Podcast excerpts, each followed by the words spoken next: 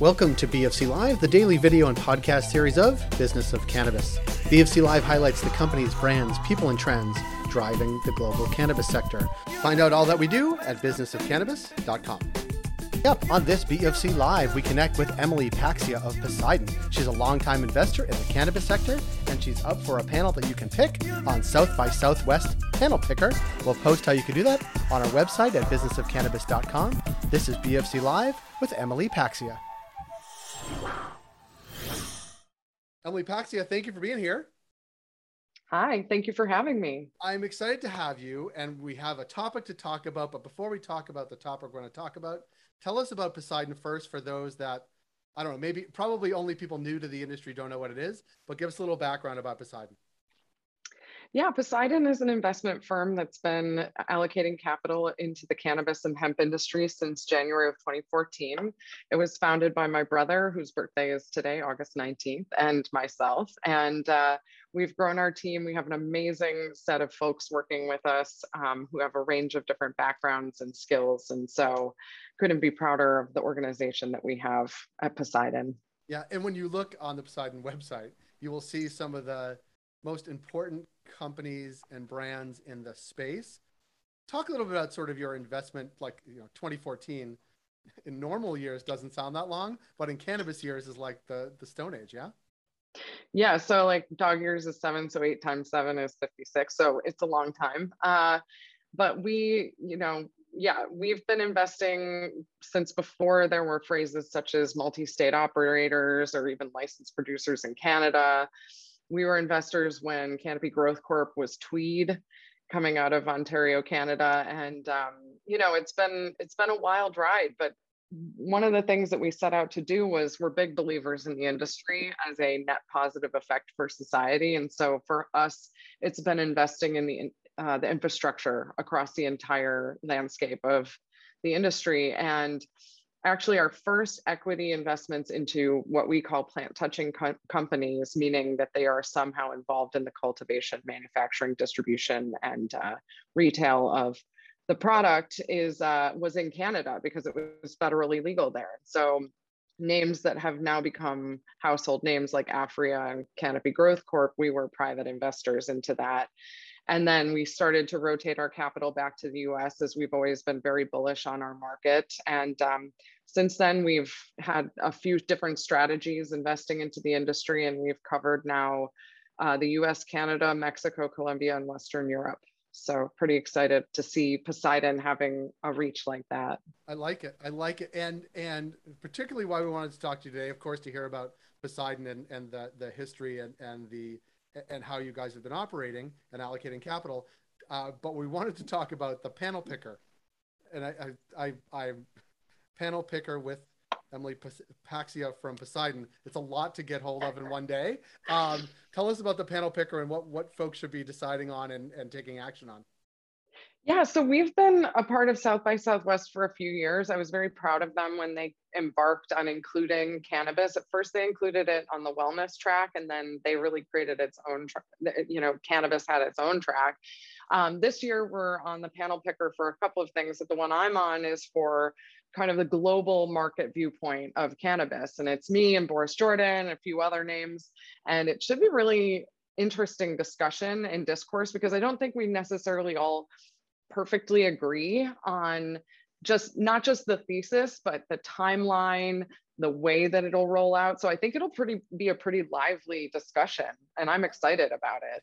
That's good fun because um, I think we often uh, maybe see disagreement like on Twitter, um, but but but in the context of a panel, it's it's um, uh, either more or less confrontational. But but the difference of opinions now, I think, are really intriguing to sort of unpack why people think you know some states are going to go or some states are not or western europe is going to lead the way on cbd and hemp and maybe very long time. Like i think all of those things are interesting conversations and they're interesting as conversations but from your perspective there's also real business opportunity and challenges within there as you guys are allocating resources.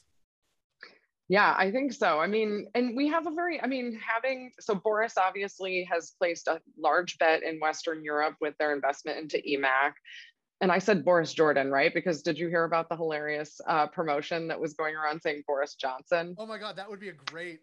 You'd be a great panelist. It was great. I was like, oh, I didn't know I was on with the UK Prime Minister. This is going to be really interesting. But really, from, um, 20, from 2014 to being on with the British Prime Minister, that would be like, that would be a big deal.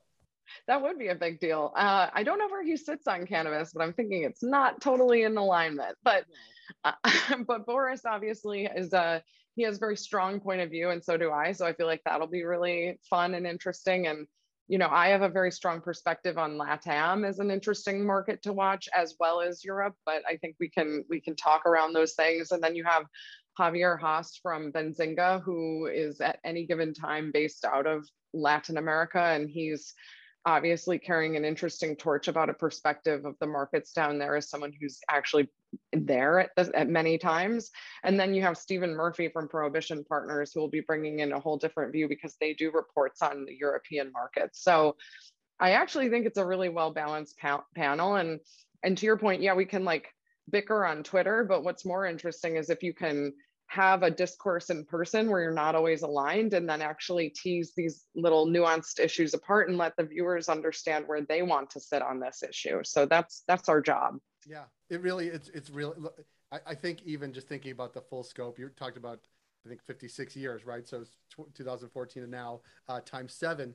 Um, and just i wonder if you could take yourself back to sort of 2014 2015 project five or six years later where you're having a conversation a with sort of key leaders in the sector, of course, but even having a conversation about really the globalization of cannabis and where it will be. It seems like a long time, but it is relatively rapid to have the serious conversations really in that time horizon.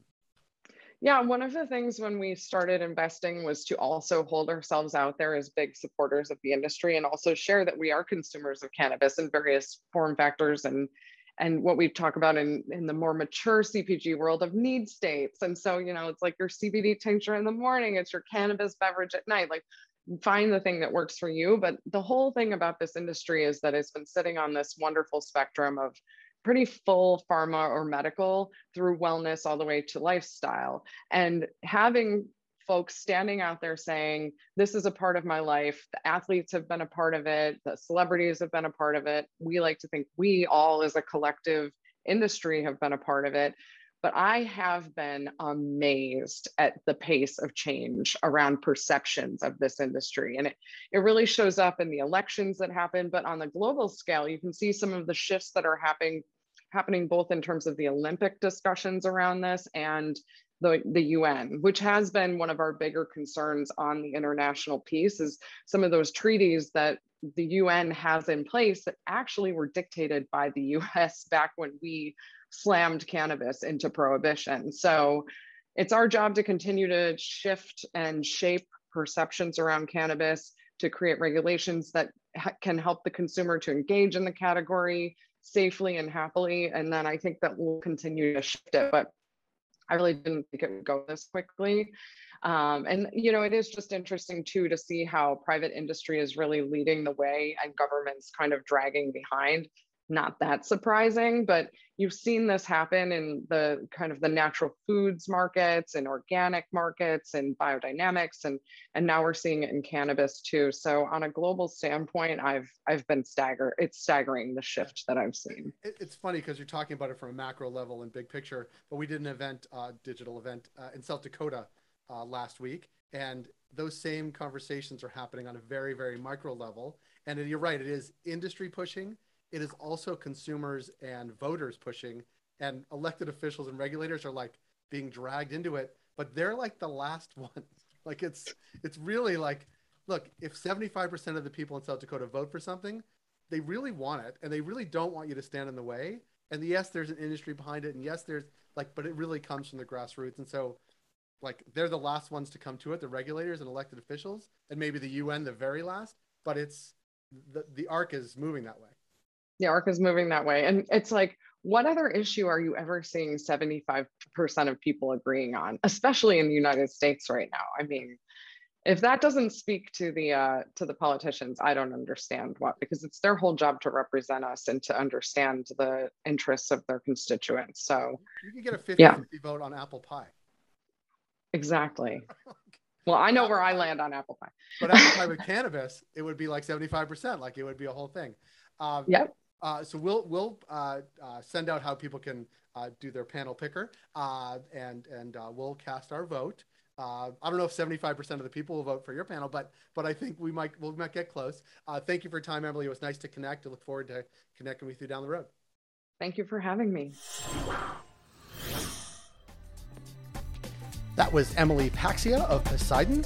If you like this program, please rate and review us on Apple Podcasts, Spotify, or wherever you heard the show. It helps support the work we do. We're able to do what we do because of our ongoing partners, including Alterna Savings, Cannabis at Work, Cannabis Benchmarks, Can Delta, Gallagher, Headset, and Torque and Main. Find out all that we do at businessofcannabis.com.